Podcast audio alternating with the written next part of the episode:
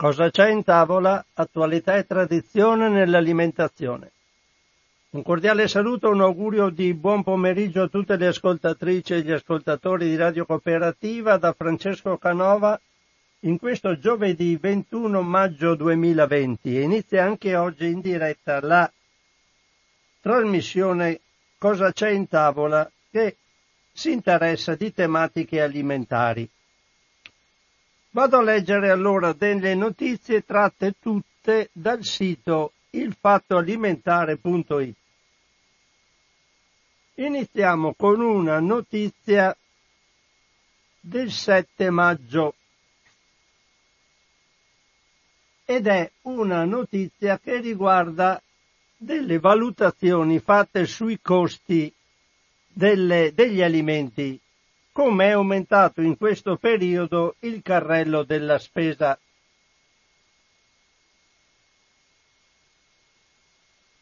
L'articolo è a cura della redazione del Fatto Alimentare. Secondo l'analisi mensile dell'Istat, ad aprile il lockdown, qua sempre sti termini inglesi, comunque il confinamento ha fatto registrare un rincaro marcato del cosiddetto carrello della spesa, che include i prezzi dei beni alimentari per la cura della casa e della persona, con un balzo del più 2,6% su base annua, mentre l'inflazione è praticamente azzerata. Le cause sono diverse e ormai note, in particolare il restringersi dell'offerta e della domanda commerciale al dettaglio, precisa l'Istat, e la chiusura di molti punti vendita e di mercati rionali con derivanti criticità di rifornimento e di concorrenza abituali, ma soprattutto problemi di trasporto e la carenza di manodopera nella filiera alimentare. Secondo un'analisi firmata da Coldiretti sull'impatto del confinamento realizzata sul rapporto dell'Istat sui prezzi base, sarebbero in difficoltà quasi 6 aziende ortofrutticole su 10, il 57%. Questo ha portato a uno sconvolgimento del mercato che ha fatto schizzare i prezzi al consumo della frutta, dalla frutta con un più 8,4% alla verdura più 5%, ma anche di latte più 4,1% e salumi più 3,4%.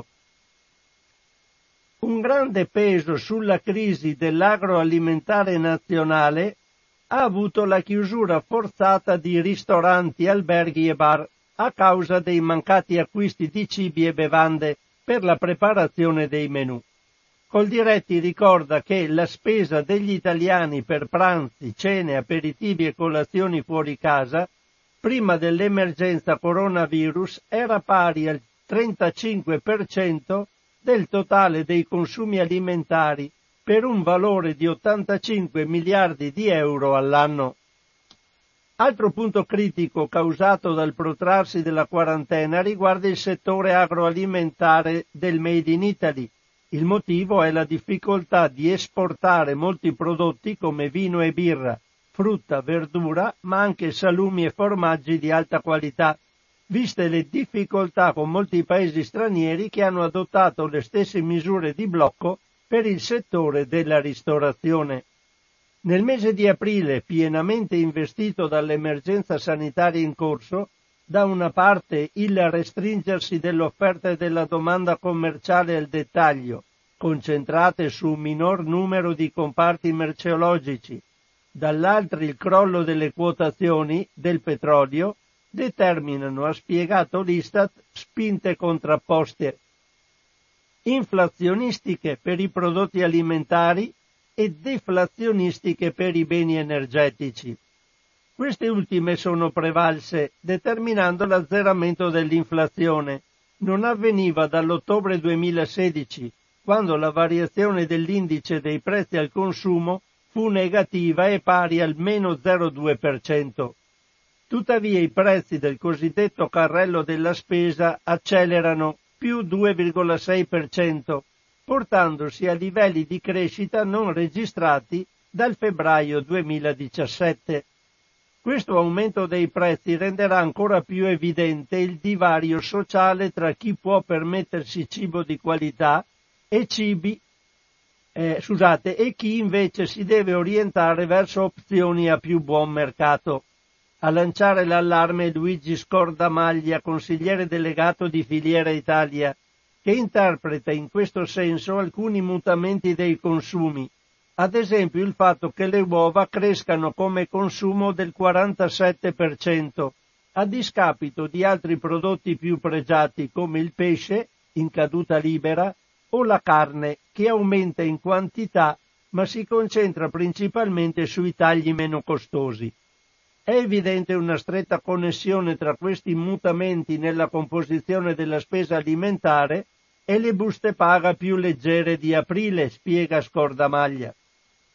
Stiamo assistendo a una polarizzazione netta tra chi può permettersi un carrello di qualità perché la crisi non ha messo in, in crisi il potere di acquisto o l'ha visto aumentare per la riduzione di altre spese e chi ha perso il lavoro o è in cassa integrazione deve, che deve necessariamente concentrarsi su prodotti meno costosi.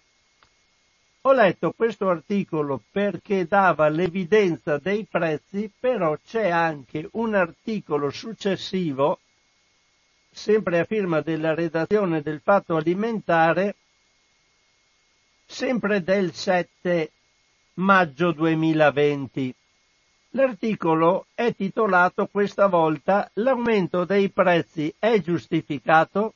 L'antitrust avvia un'indagine sui prodotti alimentari, detergenti e disinfettanti, quindi anche quelli, quelli che sono più richiesti in questo periodo, ma che fanno parte anche del carrello della, della, dell'Istat.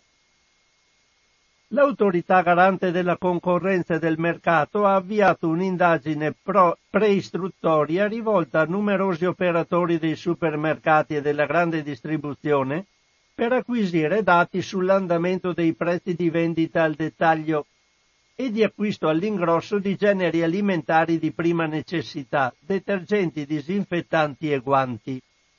Lo scopo è individuare eventuali fenomeni di sfruttamento dell'emergenza sanitaria a base dell'aumento di tali prezzi. Le richieste di informazioni riguardano oltre 3.800 punti vendita, soprattutto dell'Italia centrale e meridionale, pari a circa l'85% del totale censito da Nielsen nelle province interessate. Dalle analisi preliminari svolte dall'autorità sui dati Istat sono emersi a marzo 2020 per i prodotti alimentari aumenti dei prezzi rispetto a quelli dei mesi precedenti, differenziati a livello provinciale. I maggiori aumenti si riscontrano in aree non interessate da zone rosse o da misure rafforzate di contenimento della mobilità. L'autorità ha ritenuto di non poter escludere che gli aumenti siano dovuti anche a fenomeni speculativi. Infatti non tutti gli incrementi osservati appaiono immediatamente riconducibili a motivazioni di ordine strutturale, come il maggior peso degli acquisti nei negozi di vicinato, la minore concorrenza tra punti vendita a causa delle limitazioni alla mobilità dei consumatori le tensioni a livello di offerta causate dal forte aumento della domanda di alcuni beni durante il contenimento. Vabbè, dopo l'articolo prosegue, insomma, non si esclude che fenomeni speculativi siano stati fatti e siano in corso. Andiamo adesso a vedere qualcosa eh, per quanto riguarda il virus, resto su questo argomento per adesso perché l'avevo messo all'inizio della mia lista, e disturbi alimentari. Questa è una cosa abbastanza interessante perché purtroppo durante il contenimento all'interno delle proprie abitazioni chi ha disturbi alimentari vede crescere ancora di più i disagi con la possibilità di una recrudescenza della sua patologia. Andiamo a vedere questo articolo che è dell'11 maggio ed è a firma di Giulia Crepaldi. La quarantena non è facile per nessuno, ma può essere particolarmente complicata da gestire per chi soffre di disturbi alimentari, anoressia, bulimia e binge eating disorder, cioè un disturbo da alimentazione incontrollata, i tre più diffusi. Sentirete parlare di binge eating disorder, ma sappiate che significa disturbo da alimentazione incontrollata. Questi sono i tre più diffusi e sono un problema di sanità pubblica scusate un attimo, qua.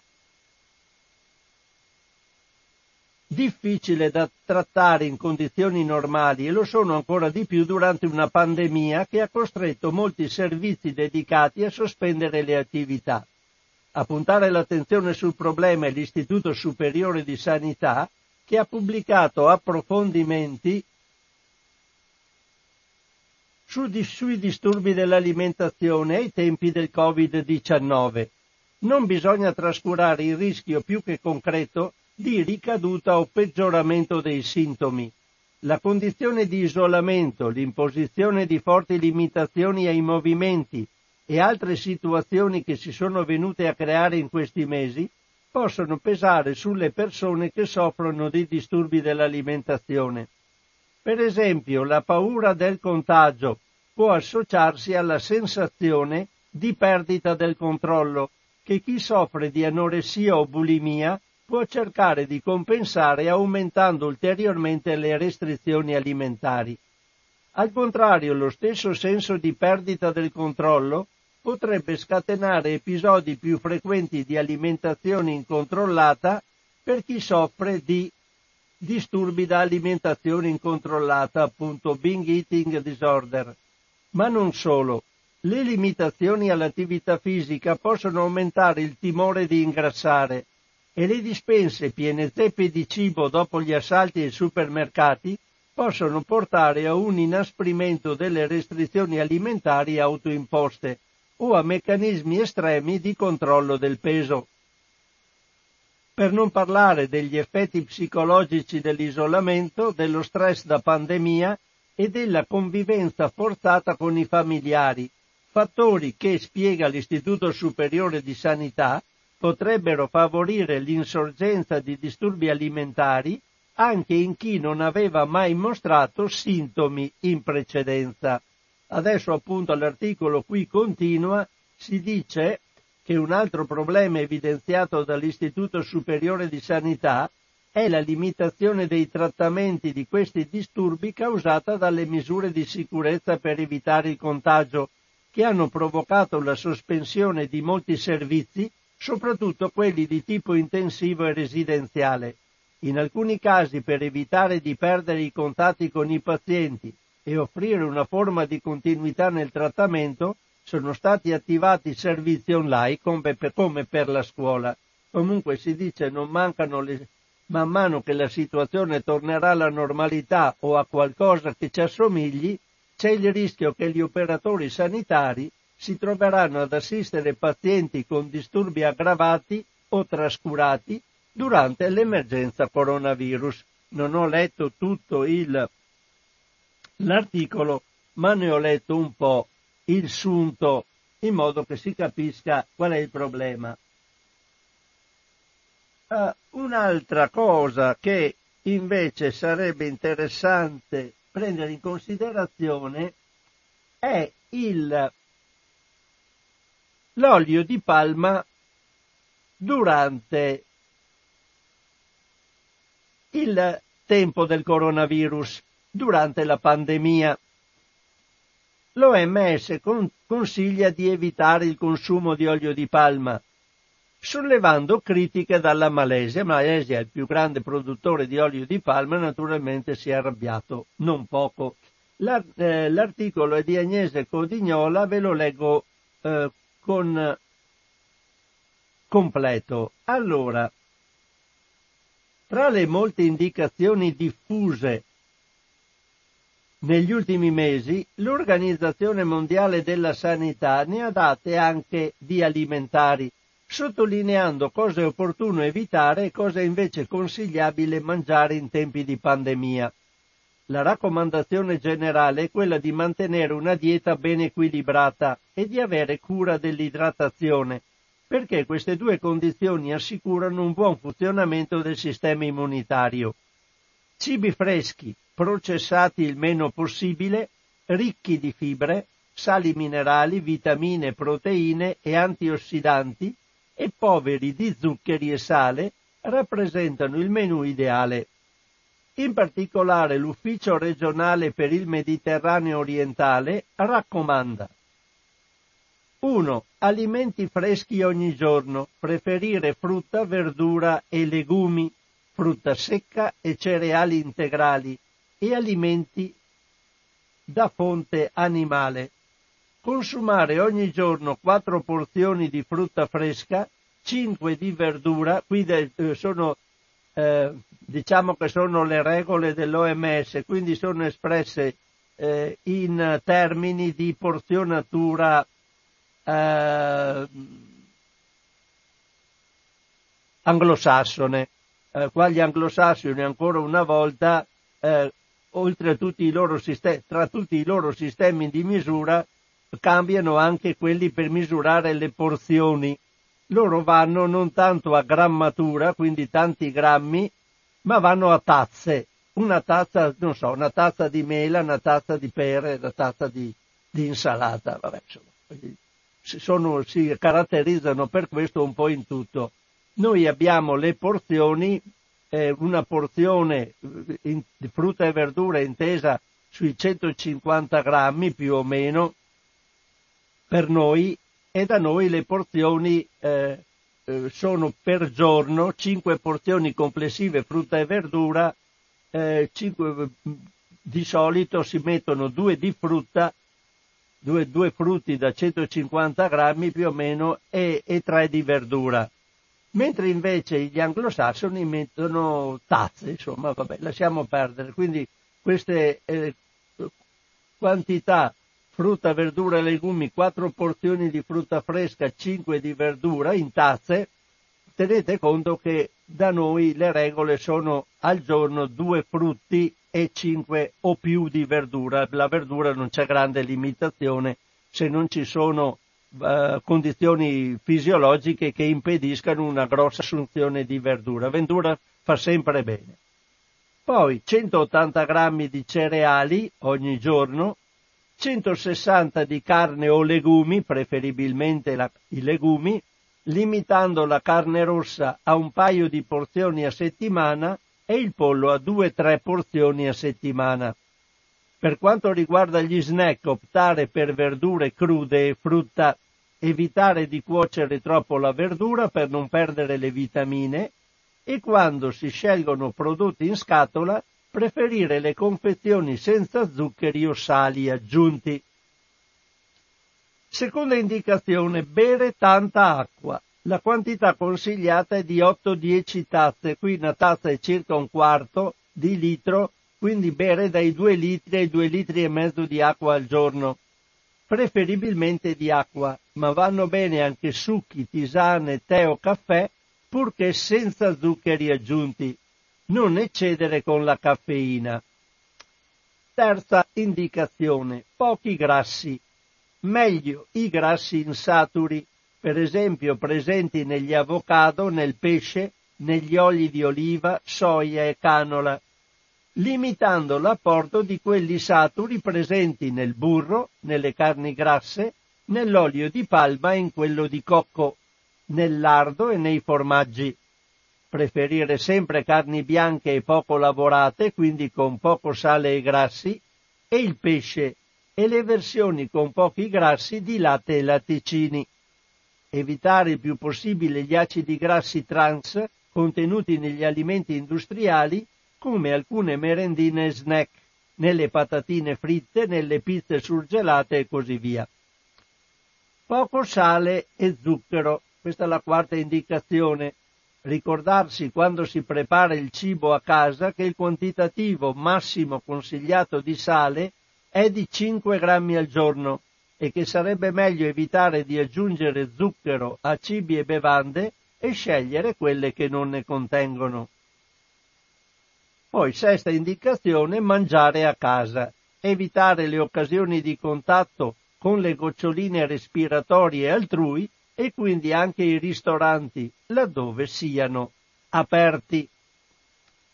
Fin qui nulla di inaspe- particolarmente inaspettato, ma la citazione esplicita dell'olio di palma, di cui ricordiamo in Italia il consumo alimentare è sceso moltissimo negli ultimi anni, non è piaciuta affatto alla Malesia, secondo produttore al mondo, che ha protestato con forza definendo il Consiglio antiquato. La Malesia, qui ci sono varie ehm, dichiarazioni anche di, eh, del ministro del, dell'amministratore delegato del Malaysian Palm Oil Council, quindi il Consiglio della Malesia sull'olio di palma, l'ufficio che si interessa dell'olio di palma, che dice bisogna ricordare che l'olio di palma eh, è un olio, vediamo, sì, non richiede idrogenazione, quindi lo decant, dice che è buono ed è disponibile in grandi quantità l'olio di palma. Per forza, siccome deforestano tutto e piantano palme da olio di palma, e chiaramente ce ne sarà sempre di più e loro vogliono che venga utilizzato. Non leggo più di tanto dopo l'articolo, abbiamo questa contrapposizione tra Organizzazione Mondiale della Sanità con le sue indicazioni e i produttori dell'olio di palma che non ci stanno proprio. Sono le 12.26 minuti, c'è un interessante, eh, intanto volevo darvi indicazione di un libro, di un libro del 14 maggio Questo libro è un libro un po' particolare, non so a quanti interessino, però lo cito lo stesso perché se c'è qualcuno interessato a questa cosa sa che c'è un libro di riferimento. Nutrizione culinaria in sottovuoto. Il nuovo libro di Chiara Manzi e Paolo Cappuccio che unisce cucina sottovuoto e nutrizione. La cucina sottovuoto è una tecnica che ha guadagnato notorietà negli ultimi anni, anche grazie ai tanti programmi televisivi come Masterchef, che l'hanno fatta conoscere a un vasto pubblico. E proprio questa tecnica è al centro del nuovo libro Nutrizione culinaria in sottovuoto, scritto da Chiara Manzi, nutrizionista, e Paolo Cappuccio, chef, ed edito da Art Joins Nutrition, editore. Il libro unisce la cottura in sottovuoto, una tecnica che non disperde le sostanze nutritive, ma anzi le concentra all'interno dell'alimento, con i principi della nutrizione culinaria che ha l'obiettivo di riformulare i piatti e le ricette dal, della tradizione e non solo, portandoli in linea con le raccomandazioni nutrizionali nazionali e internazionali, senza per questo sacrificare il gusto. All'interno del libro in italiano e in inglese, oltre ai consigli e alle tecniche migliori di cucina per ogni tipo di carne e vegetale, si trovano oltre 30 ricette. Allora, questo libro è Nutrizione culinaria in sottovuoto, gli autori Chiara Manzi e Paolo Cappuccio, è edizione AJN, 250 pagine, il prezzo è notevole perché costa 67 euro. Ho detto è per gente interessata alla cosa, sappiate che costa comunque un tuono per un libro di cucina. Sarà anche fatto bene, ma 67 euro non è poco. Allora, altra notizia interessante che volevo citare è una notizia dell'11 maggio. E questa notizia è stata scritta da, eh, è un articolo di Giulia Crepaldi. Voucher prepagati per sostenere i ristoranti. Sono i dining bond di The Fork, un'app di prenotazione online. È un'idea molto interessante, secondo me, che può essere applicata in settori che possono essere i più diversi. Dipende da noi, avendone naturalmente la possibilità. Però andiamo a vedere questa idea e poi mi dite cosa ne pensate. E se pagassimo oggi la cena al ristorante che faremo a giugno o a luglio? È l'iniziativa pensata da The Fork, piattaforma di prenotazione online per supportare il settore della ristorazione, uno dei più colpiti dalle conseguenze economiche della pandemia. Bar, locali e ristoranti sono stati tra i primi a chiudere e saranno probabilmente fra gli ultimi a tornare a regime. Nel frattempo chi ha potuto si è dedicato al food delivery, cioè al cibo da sport, mentre con l'avvio della fase 2 le attività di ristorazione potranno riaprire ai clienti solo per servizio di asporto. Sì, vabbè, sempre la stessa roba. Per tornare a cenare in pizzeria bisognerà aspettare almeno fino al primo di giugno. Li hanno chiamati Dining Bond, ma non sono altro che voucher prepagati acquistabili da ciascuno direttamente dall'applicazione, selezionando uno dei ristoranti aderenti e inserendo l'importo desiderato. I soldi verranno accreditati direttamente al locale senza commissioni da parte di The Fork. L'obiettivo è duplice, spiega Almir Ambeshkovic di The Fork.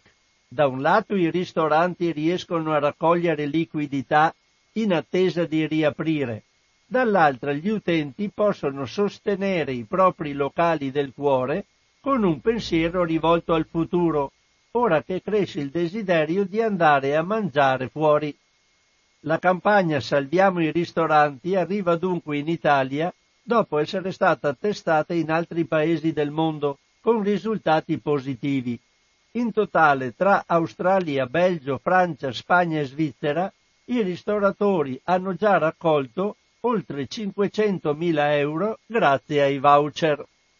I Downing Bond di The Fork hanno raccolto il plauso della Federazione Italiana Pubblici Esercizi che aveva già lanciato un'iniziativa analoga, ma anche dell'Associazione Professionale Cuochi Italiani, dell'Associazione Italiana Ambasciatori del Gusto e di Le Soste, un'associazione che riunisce ristoranti di, di cucina italiana nel nostro paese e nel mondo. Quindi un modo per dare una mano a chi è in difficoltà.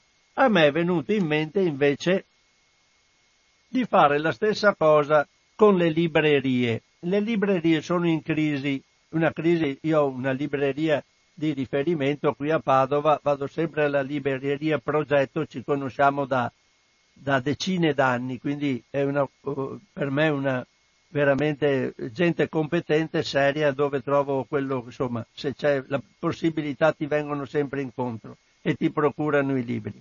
Ora mi dicevano l'ultima volta che ci siamo visti che sono in gravissima crisi perché arrivano le fatture dei fornitori e non, hanno, non vendono nulla perché soprattutto perché con la chiusura delle università Adesso l'università era il periodo dove c'era l'acquisto di libri universitari, libri di scuola, eccetera, e non ci sarà più, e quindi dove trovano i soldi per pagare i fornitori.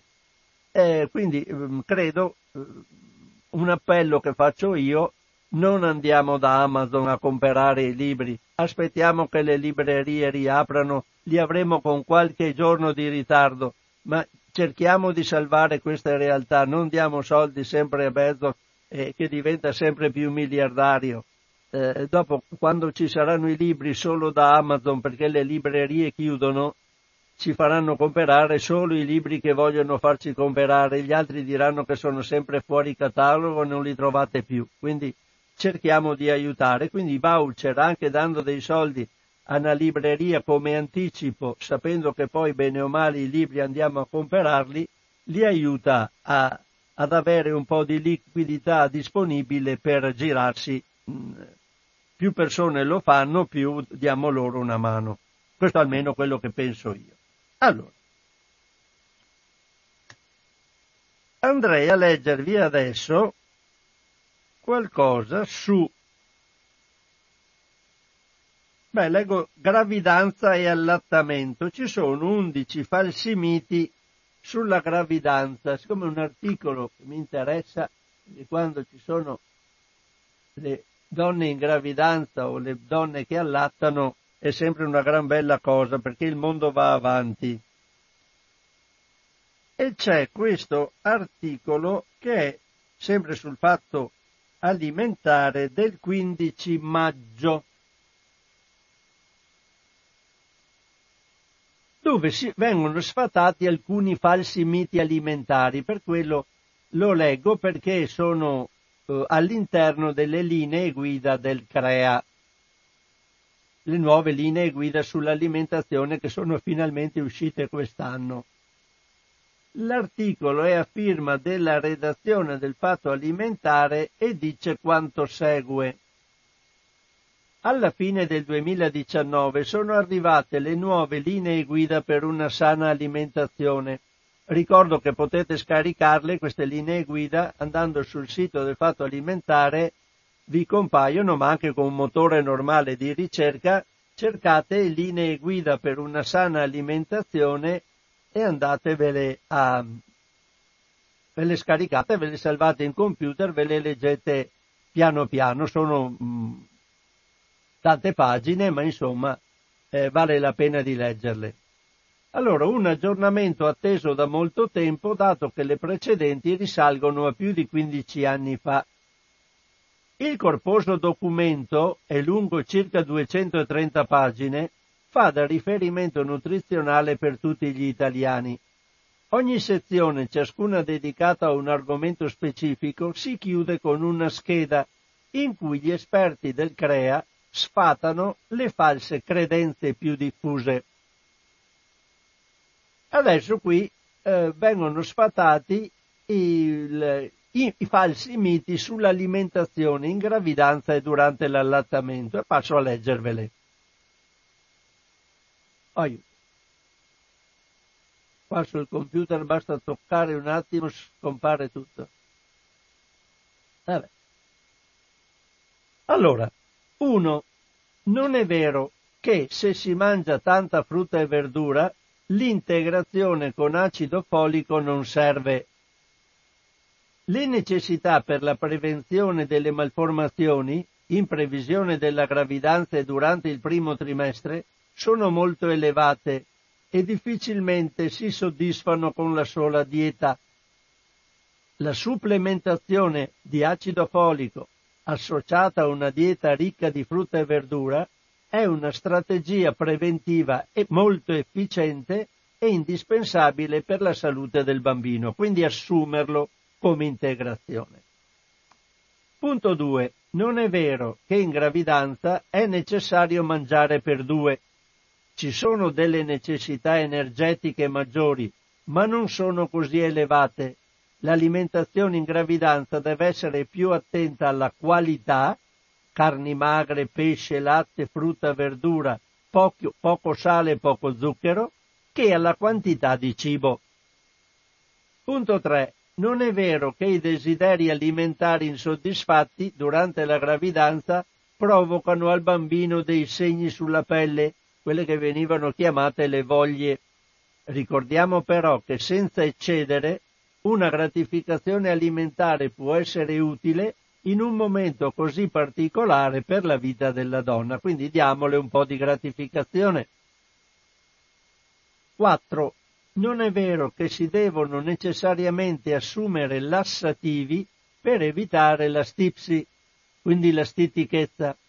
In gravidanza è comune e per attenuare i sintomi è opportuno mangiare cibi ricchi di fibre, come frutta, verdura e cereali integrali e bere molta acqua. Sono consigliati anche lo yogurt e gli altri tipi di latte fermentato perché i fermenti lattici mantengono in equilibrio la flora batterica intestinale favorendo il buon funzionamento dell'intestino.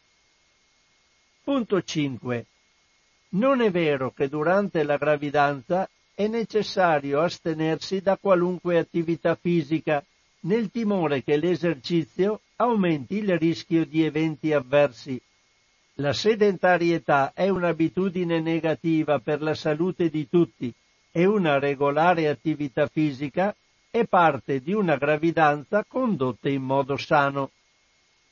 Punto 6. Non è vero che bere birra dà vantaggi alla nutrice, non favorisce la produzione di latte, anzi come tutte le altre bevande alcoliche ne riduce la quantità. 7. Non è vero che il latte fa latte, né che berlo durante l'allattamento favorisca l'insorgenza di allergie nel bambino. Latte e latticini devono essere presenti nell'alimentazione della donna che allatta nelle stesse frequenze della donna che non allatta. Punto 8. Non è vero che bere tanta acqua o in generale tanti liquidi oltre il necessario faccia produrre più latte. Punto 9. Non è vero che la donna in allattamento abbia fabbisogni maggiori di calcio e se si alimenta bene non è necessaria un'integrazione. Il calcio necessario alla produzione di latte viene comunque mobilizzato dal tessuto osseo, che subisce un impoverimento temporaneo, per diventare normale progressivamente nei periodi successivi all'allattamento.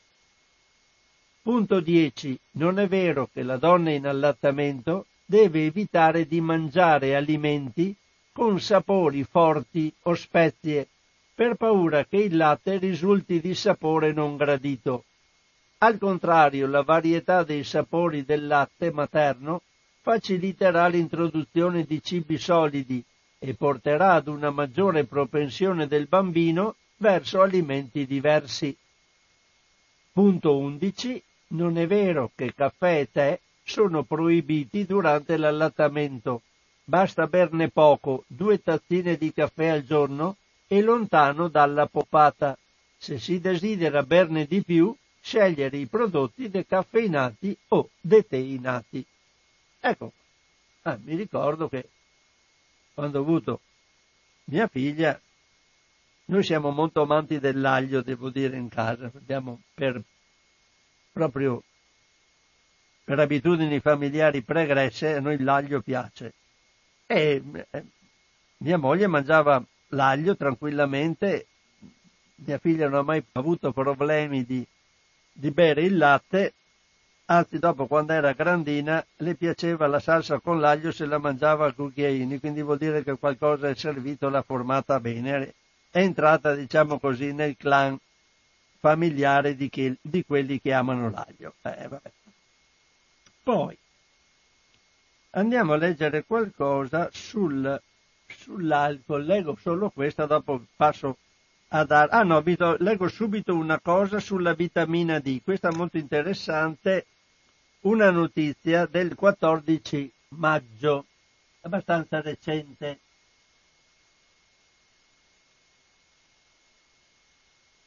possiamo ricondurla un po' al discorso del coronavirus, ma eh, anche in generale. Allora, sempre un articolo di Giulia Crepaldi. È titolato Isolamento e vitamina D.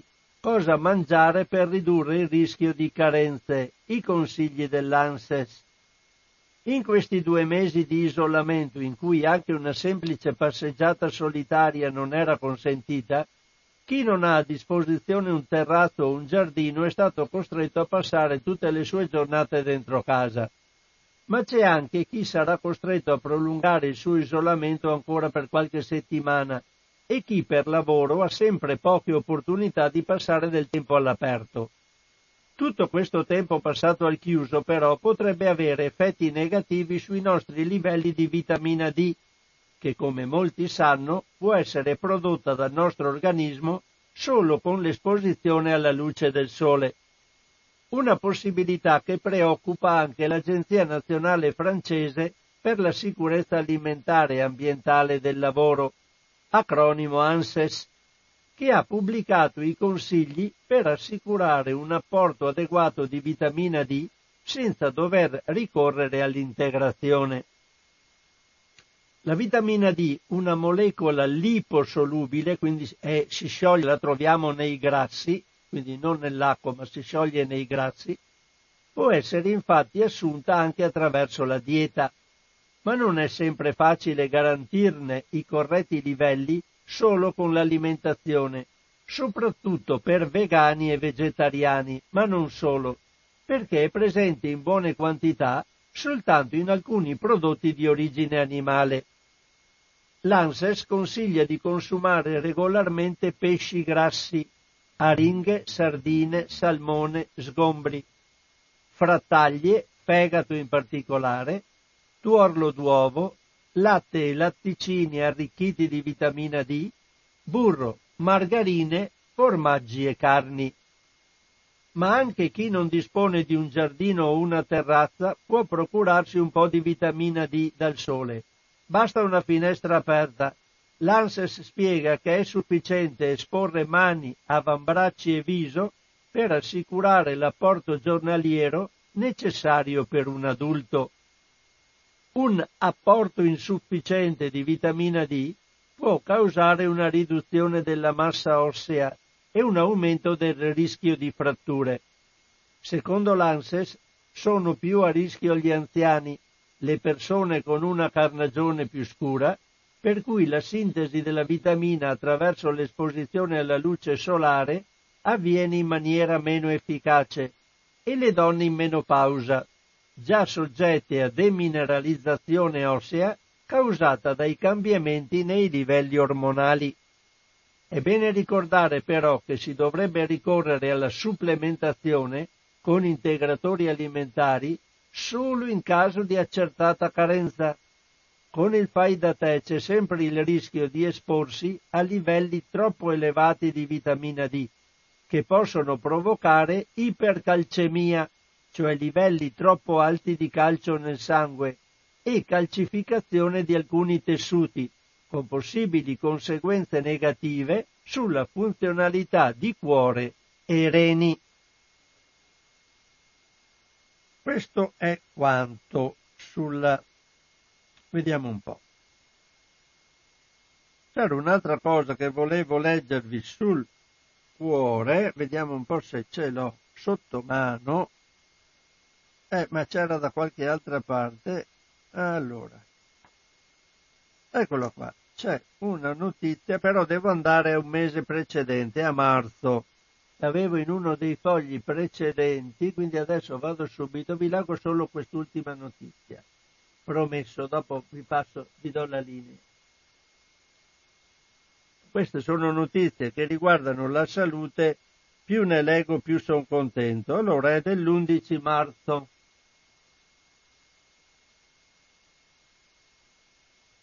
Vediamo se la becco in fretta. Eccola qua sempre di Agnese Codignola. Meno carne e più verdure per il cuore e per allungare la vita, i risultati di due grandi studi. Per proteggere il cuore e il sistema cardiocircolatorio e allungare la vita c'è una soluzione che chiunque può mettere in pratica. Ridurre il consumo di carni rosse e aumentare quello di proteine che arrivano dalle piante o dai prodotti caseari. Questo è il consiglio che deriva da due grandi studi presentati al congresso dell'American Heart Association svoltosi nei giorni scorsi, quindi l'associazione che interessa del cuore, dei cardiologi.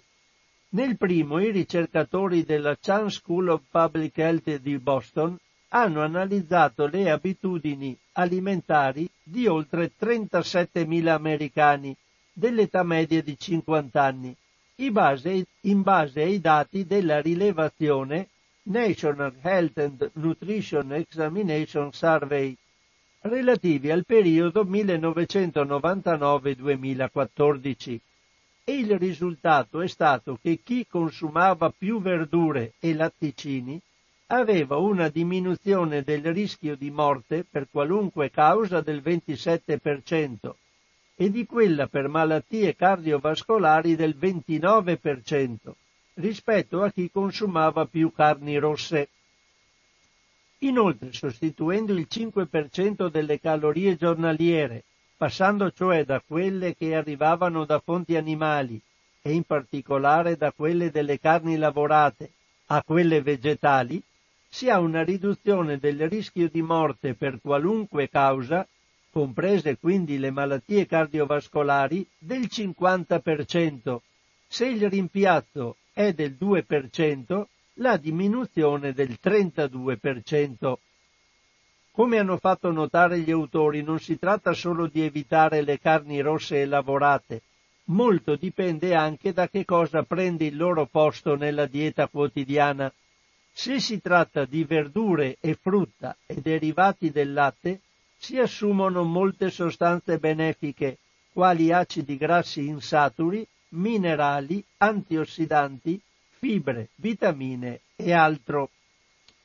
Dello stesso segno è anche il secondo studio condotto da un gruppo di ricerca dello stesso istituto su oltre 43.000 uomini che avevano preso parte allo Harvard's Health Professionals Follow-up Study. Le persone avevano risposto a un questionario sulla dieta che è stato proposto ogni quattro anni a partire dal 1986 fino al 2010. Anche in questo caso si è visto che sostituendo una porzione al giorno di carni rosse di qualunque tipo, con legumi, alimenti integrali, noci e simili e derivati del latte, a parità di calorie, si aveva una riduzione del rischio di avere una malattia coronarica del 47%. Se la sostituzione era solo con noci e analoghi, si aveva un calo del rischio di morte per le stesse patologie del 17% mentre se era con cereali integrali il calo sempre del rischio di morte era del 48%. In media ogni americano mangia tre porzioni e mezza di carne rossa ogni settimana e uno su tre la consuma ogni giorno. I dati dimostrano che correzioni non particolarmente onerose delle abitudini possono fare una grande differenza in entrambi gli studi ci sono però limiti dovuti al tipo di analisi, perché le persone incluse sono troppo omogenee rispetto alla realtà e perché si tratta di studi basati su quanto riferiscono i partecipanti. Tuttavia l'entità del messaggio è tale che non sembrano esserci dubbi sui benefici, peraltro già emersi in molte altre ricerche degli ultimi anni, associati a una dieta con un ruolo limitato per le carni rosse, a favore di frutta, verdura, cereali integrali, prodotti derivati dal latte. E qui finisco allora intanto per adesso con la lettura. Prima di qualsiasi cosa volevo dirvi una, uh, dire una notiziola che mi è venuta in mente perché stamattina, uh, forse l'ho anche preso ed è qua tra le mie cose da dire, c'è la possibilità per aumentare la possibilità che la, le mozzarelle durino di più di eh, irradiarle con i raggi X. Eh, di questo si potrebbe anche parlare e sapere mh, mm, di che cosa si tratta. Sembra che questo aumenti il, la, il periodo nel quale le mozzarelle possono essere conservate. Le, le, la ricotta, scusate, non era mozzarella, era ricotta, mi pare. Non trovo qua subito il, il, l'articolo per poterne dire di più con cognizione di causa, ma l'ho letto sicuramente.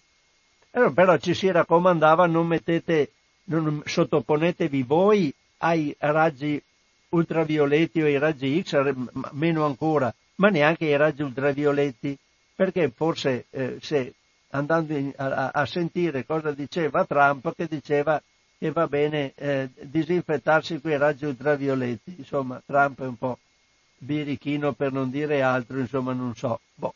forse facevano bene a scegliersi un presidente con un po' più di cultura se, se non fa il furbo. Ma lasciando perdere queste cose, una cosa che mi era venuta in mente è che quando facciamo le pulizie di casa a volte usiamo dei detergenti per i pavimenti e dopo vogliamo anche disinfettarli magari con un po' di varechina, magari allo 0,1% è consigliato farlo anche se non indispensabile perché dopo se ci si cammina sopra si risporcano subito, ma insomma chi lo vuol fare? La cosa importante, ricordate, non mescolate mai detersivo e, e disinfettante, qualunque sia il detersivo, qualunque sia il disinfettante.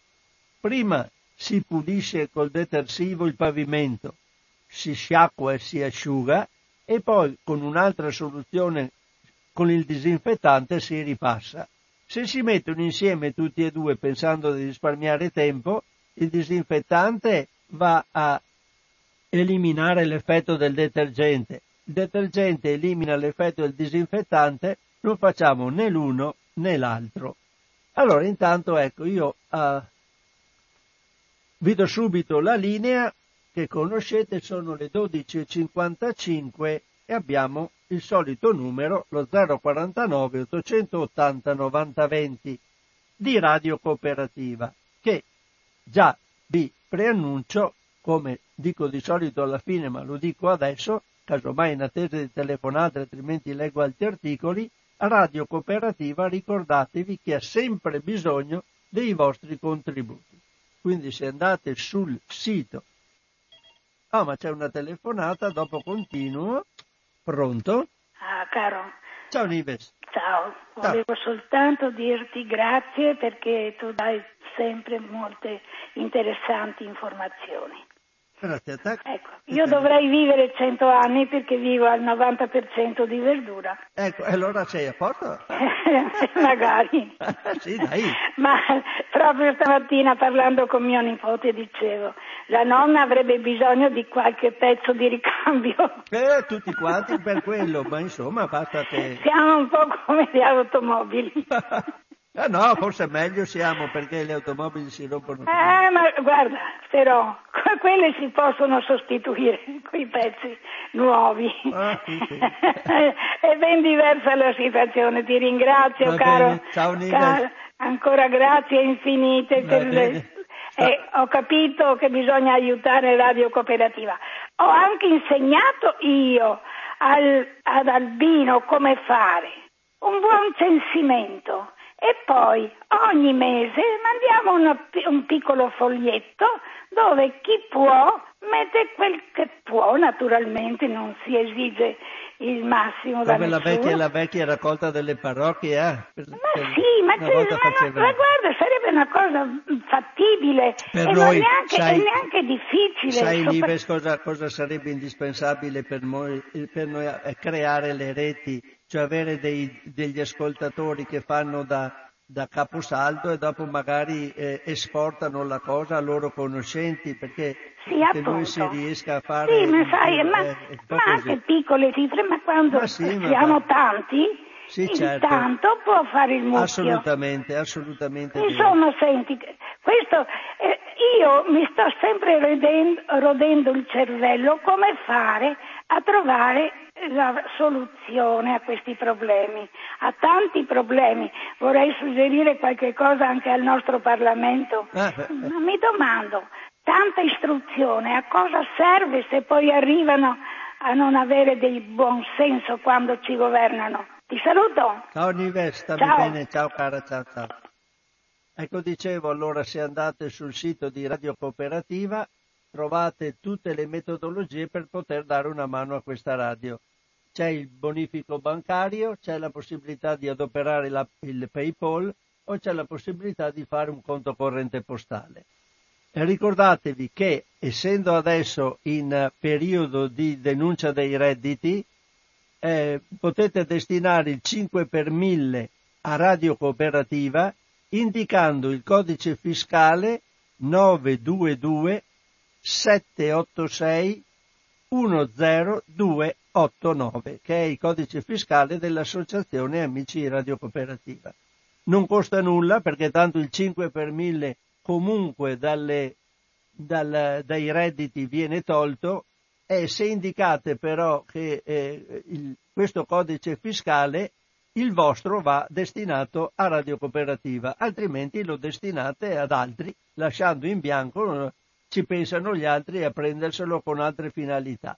Quindi codice fiscale per il 5 per 1000 a Radio Cooperativa da indicare negli appositi spazi dei famosi modelli fiscali per la dichiarazione dei redditi è il 922 786 10289. E adesso se ci sono telefonate, eccola qua. Subito un'altra, benissimo, pronto. Ciao Francesco, parla Marco. Ciao Marco. Allora già fatto il 7-3, cioè già fatto, andrò a firmarlo, ma ho già dato il Perfetto, numero. bravo. Ecco, anche lo scorso anno. Senti una cosa, mm, Francesco, due cose. Allora, vitamina D molto importante adesso che siamo con la pandemia perché rafforza insieme alla vitamina C anche le difese immunitarie. Eh certo, certo. Ecco, ma detto questo io volevo fare un discorso che tu hai citato sui libri, però parliamo de- delle vendite online di Amazon, no? sì. che adesso non consegna soltanto libri o... Ah, di tutto? Eh, di tutto, anche, anche il cibo. Anche il cibo. Allora, eh, io sono uno di quelli, forse perché appartengo a una certa età, ma insomma qualcosa me la cavicchio anche mm, strimpello, diciamo, non suono il piano, ma anche col PC per fare un esempio, ecco. E, però io sono di quelli che non, ho, eh, non mh, mm, anche adesso che le librerie erano chiuse e tutto, io non, non, non, non faccio parte di quelli che vogliono dare esplicitamente soldi a una, una società come Amazon che a parte pagare nei paradisi fiscali, ma anche eh, schiavizza la gente e anche le ditte a cui eh, de, lui stesso I si fornisce e poi certo. vende, perché devi sapere che li mette nel, nelle varie pagine a secondo del,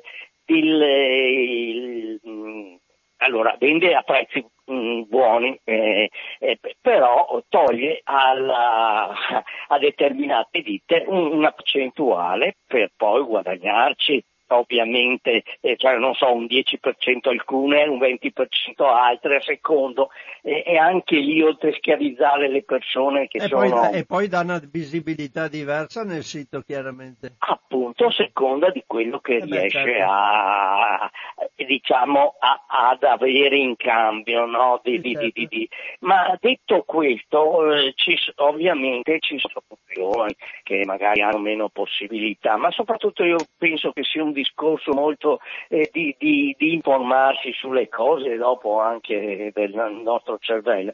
Ma ehm, eh, i giovani cosa dicono? A me non interessa nulla, io pago meno il, il prodotto, magari vanno per un paio di scarpe, vanno, vanno a, rompere un po' le scatole ai commessi eh, dei negozi per provare il paio di scarpe con le scarpe, potrebbe essere un qualsiasi altro oggetto, e poi lo ordinano tramite Amazon perché così costa, costa meno e, e via dicendo. Ma eh, io per principio, perché non, ma non è solo con Amazon, io eh, e per quello non si può sapere tutto, ma ci sono ditte tipo Nestlé, Coca-Cola, che poi le Nestlé ha anche altri prodotti, insomma eh, il cioccolato Novi, non vabbè, lasciamo perdere questo, che sfruttano il lavoro.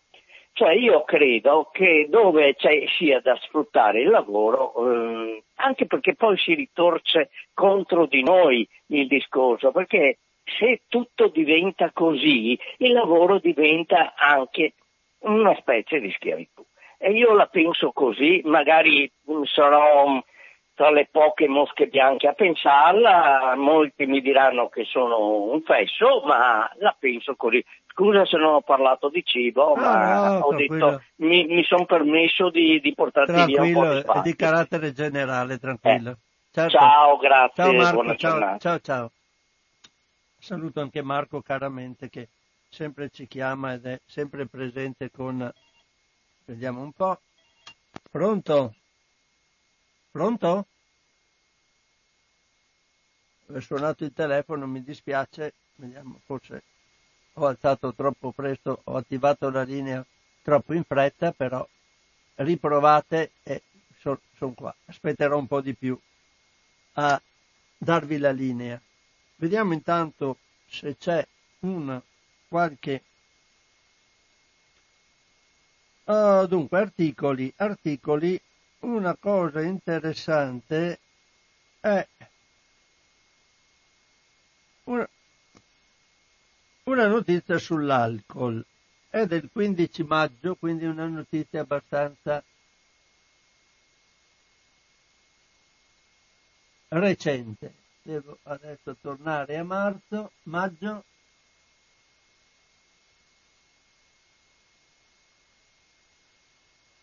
Vediamo un po' se... Dicevo il 14. Eccola qua. Allora, abbiamo questa notizia, sempre a cura di Agnese Codignola, alcol più informazioni ai consumatori, meno rischi per la salute, ma le lobby dei produttori ostacolano gli studi scientifici. Chiaramente allora andiamo a vedere che cosa dice Agnese Codignola. Quando le persone sono debitamente informate, consumano alcol con più moderazione e si espongono a meno rischi per la salute. L'affermazione sembra scontata, ma non lo è più di tanto, perché ogni volta che si va a verificare si nota che il livello di informazione sui danni associati al consumo di alcol è scarso questo per questo interventi mirati come l'inserimento di etichette chiare e comprensibili potrebbero migliorare la situazione qualora si riuscisse a metterli in campo. A questo proposito è illuminante quanto accaduto con una serie di studi canadesi interconnessi, progettati e condotti in contesti reali negli ultimi anni dai ricercatori dell'Università di Toronto, e proposte in alcune pubblicazioni uscite insieme sul Journal of Studies on Alcohol and Drugs.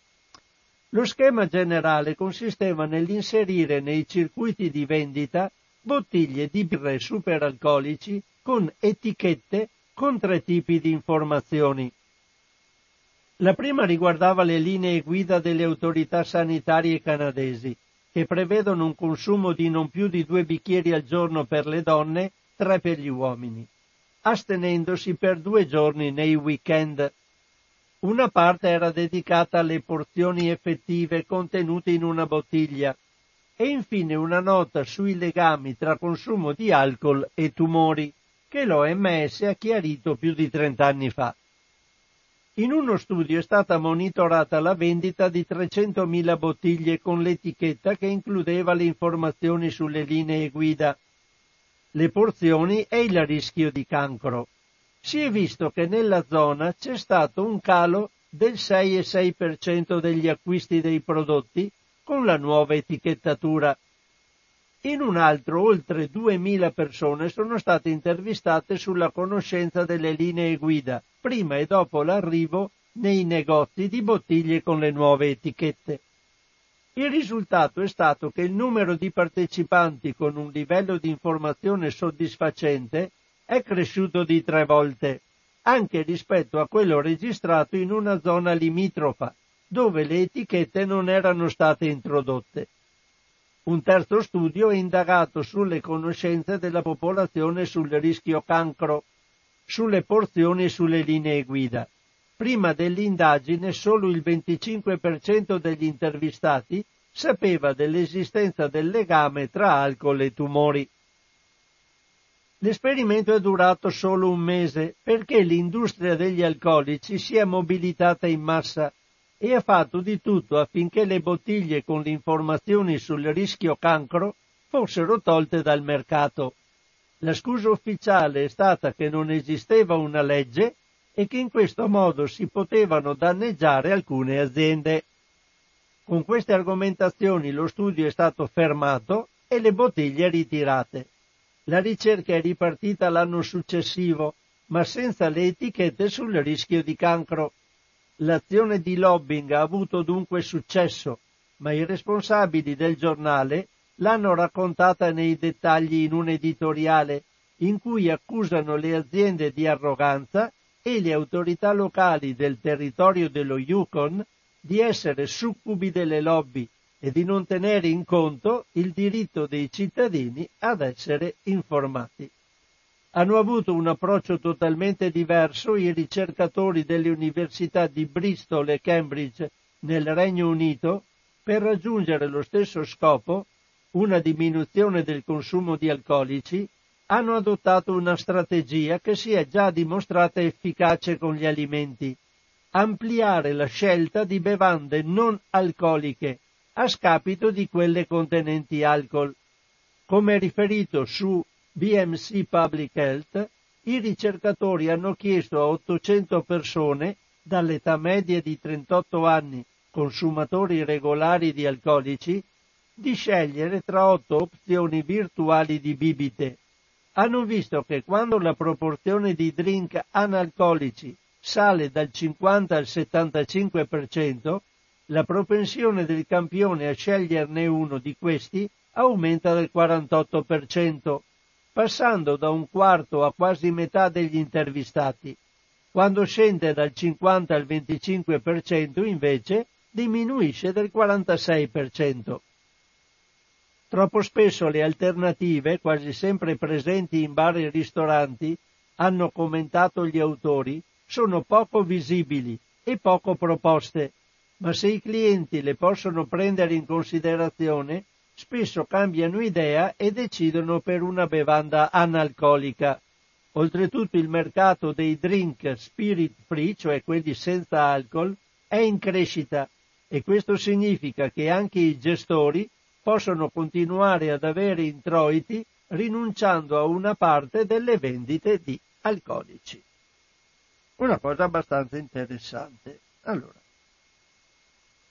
Ah, volevo ricordarvi anche questo, di questo mi viene in mente, mi è venuto in mente mentre leggevo questo, ripensavo all'intervento di, di Marco e, e, il discorso delle, dei grandi marchi e qui ci sono le lobby degli alcolici, ma i marchi in generale, Amazon però parliamo anche di tante altre cose. Ecco, se volete saperne di più, andate a leggervi due libri di Naomi Klein, lo dirò spessissimo durante le mie trasmissioni, perché sono due libri fondamentali per informazione, non costano neanche tanto e hanno molte informazioni. Uno si chiama No Logo e un altro è Una rivoluzione ci salverà. Sono, eh, una rivoluzione ci salverà è prettamente legato agli aspetti climatici, mentre No Logo è proprio sul discorso dei marchi, del potere dei marchi e di un potere tale che praticamente il potere dei marchi è molto più potente della politica. La politica è asservita ai marchi, si fa quello che i marchi vogliono, non, que- non, non sono i politici i decisori, sono i marchi che decidono della nostra vita. No logo e eh, mi pare siano della Bur, non vorrei eh, sbagliarmi, comunque sono eh, Naomi Klein è l'autrice, quando la trovate anche in internet cercando il Naomi Klein e trovate anche i suoi libri. No logo e una rivoluzione ci salverà sono veramente fatti bene, molto interessanti. Oh, dunque, sono le 13 e 12 minuti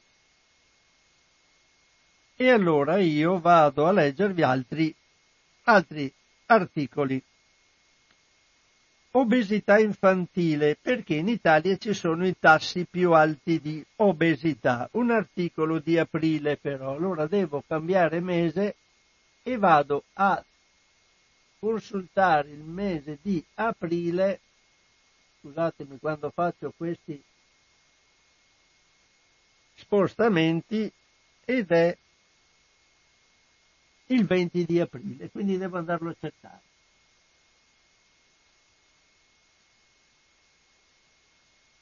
Questo è un articolo di Antonio Pratesi. Dice obesità infantile perché l'Italia ha i tassi più alti d'Europa dalle responsabilità dell'industria alimentare ai conflitti di interesse. Come mai l'obesità è esplosa verso la fine degli anni 70 negli Stati Uniti d'America e successivamente negli altri paesi occidentali? La causa dell'obesità è realmente un problema così complesso da risolvere oppure la sua origine si spiega semplicemente con il cibo che mangiamo? Lo stomaco dell'uomo si è evoluto per milioni di anni, assumendo alimenti semplici, e tende a introdurre ad ogni pasto la stessa quantità di cibo, circa un litro. Un grammo di cibo corrisponde a circa un millilitro. Immaginiamo il nostro stomaco come un cubo con un lato di 10 centimetri da riempire, con cibi semplici come riso cotto, patate, fagioli, arance, insalata, densità calorica inferiore a un chilo, una chilocaloria per grammo e acqua. L'altra possibilità è di riempirlo con prodotti elaborati come biscotti, cioccolato, hamburger, lasagne, patatine, ketchup, densità calorica media superiore ai 3 kcal per grammo e aranciata al posto dell'acqua, 40 kcal per 100 ml. A parità di volume introdotto avremo molte più calorie quando mangiamo alimenti elaborati, ipotizzando tra i modelli alimentari cibo semplice e cibo industriale una differenza di 200 kcal, considerando due pasti al giorno, in un anno si arriva a 146.000 kcal in più. Ed è una stima riduttiva. È sufficiente tutto ciò per spiegare l'obesità o dobbiamo scomodare la genetica, i mitocondri, gli ormoni e la sedentarietà? A livello mondiale il fatturato degli alimenti trasformati dall'industria è di 2,2 miliardi di miliardi di dollari. Si tratta di tanti soldi e non bisogna meravigliarsi se in Europa l'industria alimentare ha speso 1,2 miliardi di euro per bloccare con successo l'etichetta a semaforo. Si tratta di un sistema di etichettatura in grado di informare a colpo d'occhio il cittadino sulle qualità nutrizionali di un alimento. È stato dimostrato che un consumatore informato grazie all'etichetta a semaforo sulla qualità nutrizionale del prodotto riduce drasticamente certe categorie di alimenti. Per contro, Viviamo in un contesto dove la pubblicità e un marketing sofisticato sono in grado di indirizzare il nostro modo di mangiare, le nostre abitudini e spinge verso l'assunzione di maggiori quantità di cibo. Per fare ciò l'industria spende decine di miliardi in pubblicità e marketing. Ad esempio McDonald's, che vende cibo, è il più grande distributore di giocattoli del mondo. L'esplosione dell'obesità negli ultimi 40 anni non trova spiegazione nella riduzione dell'attività fisica, che anzi è lievemente aumentata in Europa e negli Stati Uniti.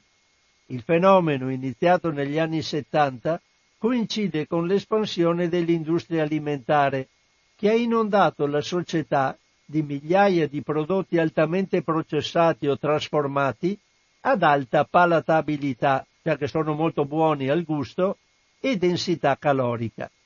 Solo le bevande zuccherate negli Stati Uniti d'America giustificano un introito calorico pro capite che va dalle 150 alle 235 calorie al giorno.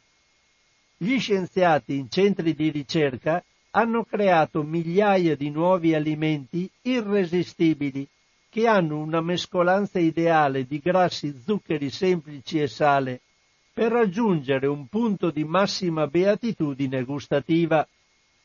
L'obiettivo è vendere sempre più cibo per incrementare il business. L'industria alimentare investe una parte delle risorse finanziarie per controllare le politiche dei governi, bloccare regolamenti che favoriscono la salute della popolazione ad esempio la sugar tax, cooptare professionisti della salute, professori, divulgatori, manipolare e distorcere la scienza. Che armi abbiamo per difenderci? Il Nutri-Score di origine francese è uno dei migliori sistemi di etichetta a semaforo perché di facile comprensione. Esistono diverse pubblicazioni scientifiche a supporto di questa tesi e per questo il modello si sta diffondendo in tutta Europa. L'unico paese che si oppone al Nutri-Score è l'Italia, che propone in alternativa l'etichetta a batteria, monocolore, azzurrino pallido, densa di numeri, poco comprensibile per un nutrizionista, figuriamoci per un comune cittadino. Lo scopo del Nutri-Score è di aiutare il consumatore a fare scelte ottimali per la sua salute, quindi ad esempio ridurre gli zuccheri aggiunti, i grassi e il sale. L'etichetta batteria ha altre finalità. È stata prodotta con il contributo di quattro ministeri, quelli della salute, degli esteri, dell'agricoltura e dello sviluppo economico. La batteria è stata elaborata da un gruppo di studio composto dall'Istituto Superiore di Sanità, dal Consiglio Superiore dell'Agricoltura e dal CREA, in collaborazione con Federalimentare, Coldiretti e, e LUIS, un'università privata supportata da Confindustria. Alcune di queste entità, Ministero degli Esteri, Ministero dello Sviluppo Economico, Coldiretti e Confindustria, hanno obiettivi diversi dalla tutela della salute del cittadino e una parte dell'industria alimentare preferisce un consumatore confuso, poco informato e l'etichetta a batteria assolve a questa funzione. La stessa sugar tax è indicata come priorità per combattere l'obesità dalle più importanti organizzazioni scientifiche mondiali come OMS, World Cancer Research Fund e World Obesity. In Italia la petizione per introdurre la tassa promossa dal Fatto Alimentare, che ha visto l'adesione di diverse società scientifiche e numerosi medici e nutrizionisti, ha trovato un clima molto ostile nel nostro paese.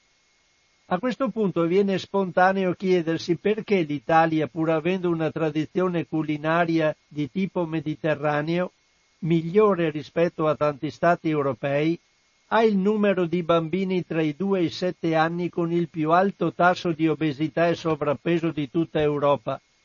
Questo primato viene mantenuto anche per ragazzi in età più avanzata, mentre i ragazzi sono al secondo posto. Numeri che dovrebbero essere un campanello di allarme e lasciano ipotizzare l'adozione di politiche nutrizionali non proprio adeguate. Ci sono altri elementi su cui riflettere. Le autorità sono contrarie al Nutri-Score, non si vuole la sugar tax e poi l'ARN e gli autori delle linee guida per una sana alimentazione 2018 non dichiarano se hanno conflitti di interesse. Ci sono poi società scientifiche con ruoli di consulenza nel governo che accettano sponsorizzazioni dall'industria alimentare la SINU, l'ADI e SIMG. Forse non è un caso che i nostri bambini siano i più obesi d'Europa. L'articolo è stato scritto da Antonio Pratesi e da Abril González Campos e questi autori dichiarano di non avere alcun conflitto di interesse, cosa che dovrebbero fare tutti così sappiamo da che parte stanno. Invece chi ha i conflitti di interesse non dichiara niente. Ma no. Mi è venuto in mente, non so se l'avete eh, sentito anche voi, una cosa stranissima. Poveretto, c'è Del Piero che fa la, la, la pubblicità delle acque della salute, sapete c'è quello spot delle acque della salute osteggiato a livello anche dell'antitrust e continua a dare multe e continuano a dire le acque della salute, e adesso Del Piero è andato a operarsi i calcoli e allora, poveretto, non è che le acque della salute abbiano fatto granché. Non so se le beve o se fa solo gli spot. Può darsi. Ma, comunque, andiamo avanti ancora alcuni minuti e andiamo a vedere se... Oh, c'è una cosa interessante. Stanno facendo della birra col pane vecchio. È una notizia molto recente, del 15 maggio, vado a leggerla perché è una curiosità, è legata anche alle misure antispreco. Allora, questo è proprio una delle ultime notizie che ho tratto dal sito Il Fatto Alimentare e, ed è a firma di Paolo, Paolo Emilia Cicerone. La birra fatta con il pane vecchio, il progetto di una start-up italiana per limitare gli sprechi e ridurre il consumo di materie prime ed energia. L'idea di usare il pane raffermo per fare la birra risale all'antico Egitto. Oggi però le vecchie ricette sono riproposte in chiave moderna per recuperare merce invenduta e risparmiare energia. Un gruppo di giovani imprenditori piemontesi ha lanciato da pochi mesi un progetto di economia circolare per trasformare il pane vecchio in birra con l'obiettivo di limitare gli sprechi e ridurre il consumo di materie prime ed energia. È nato così un prodotto ribattezzato birra biova, dal nome della classica pagnotta piemontese. In Italia non siamo gli unici. Ah, scusate. Ah,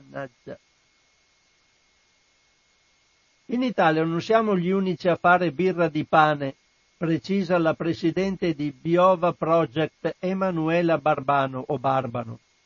Noi però non nasciamo come birrificio, siamo una start-up nata per il recupero di alimenti invenduti. Adesso ci occupiamo di birra, ma potremmo esplorare altri settori. Il progetto si basa sulla sinergia con i panificatori e soprattutto con la grande distribuzione, da cui arriva il pane utilizzato per fabbricare la birra, che poi viene distribuita agli stessi supermercati. Per rendere il progetto sostenibile dal punto di vista ambientale, il birrificio deve essere vicino al fornitore di pane, spiega Barbano. Per questo al momento abbiamo scelto di concentrarci sulle regioni del nord-ovest. Una volta definito l'accordo con una catena o un punto vendita, Biova Project individua sul territorio un birrificio interessato alla produzione cui verrà consegnato il pane raccolto. Fino ad ora non abbiamo avuto difficoltà a trovare aziende interessate. Al momento la birra Biova è distribuita in molti punti vendita dei supermercati UNES.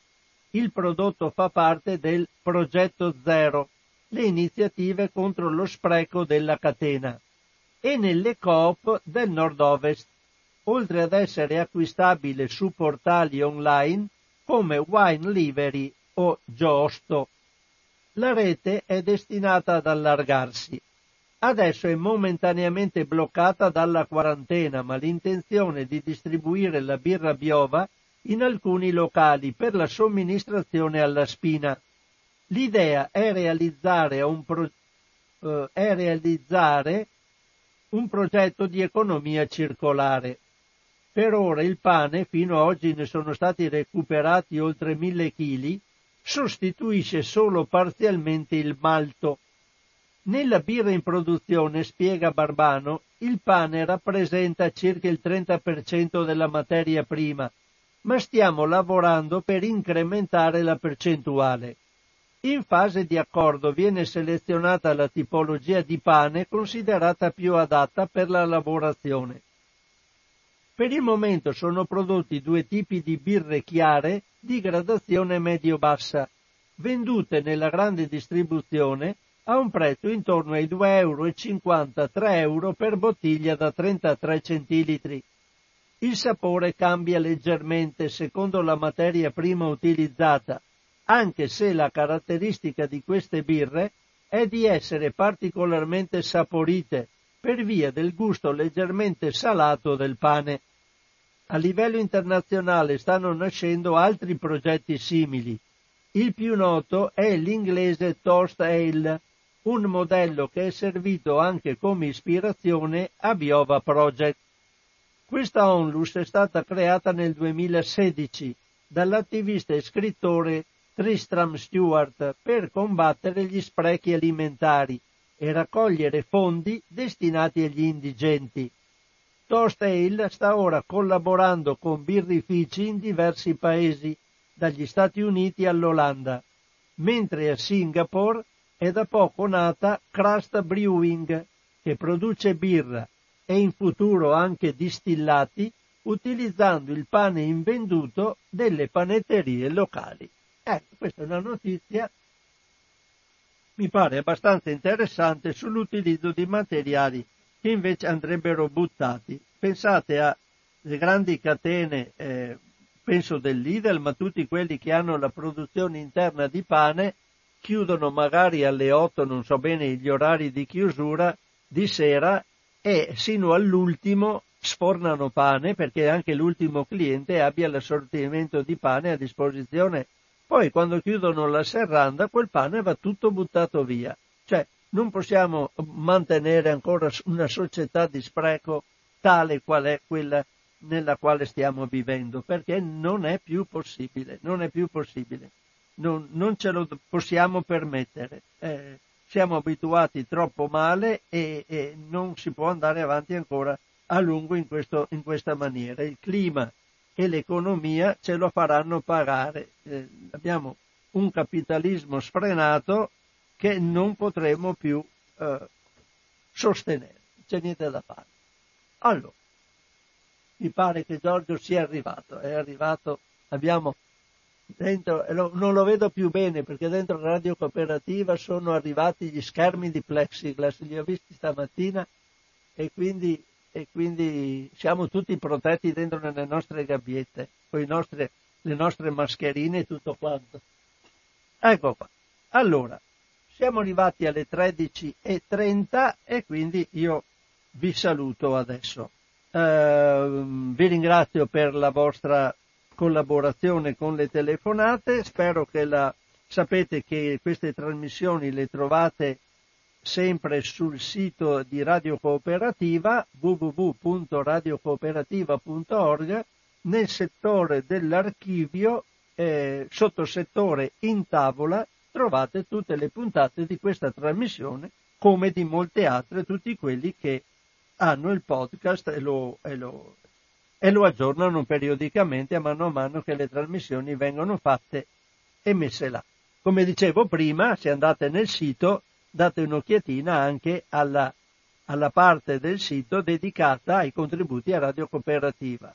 Eh, scegliete quello che vi è più consono, se ne avete la possibilità e il desiderio, e ci date una mano per sopravvivere e andare avanti. Un caro saluto a tutti una risentirci in una prossima occasione da Francesco Canova.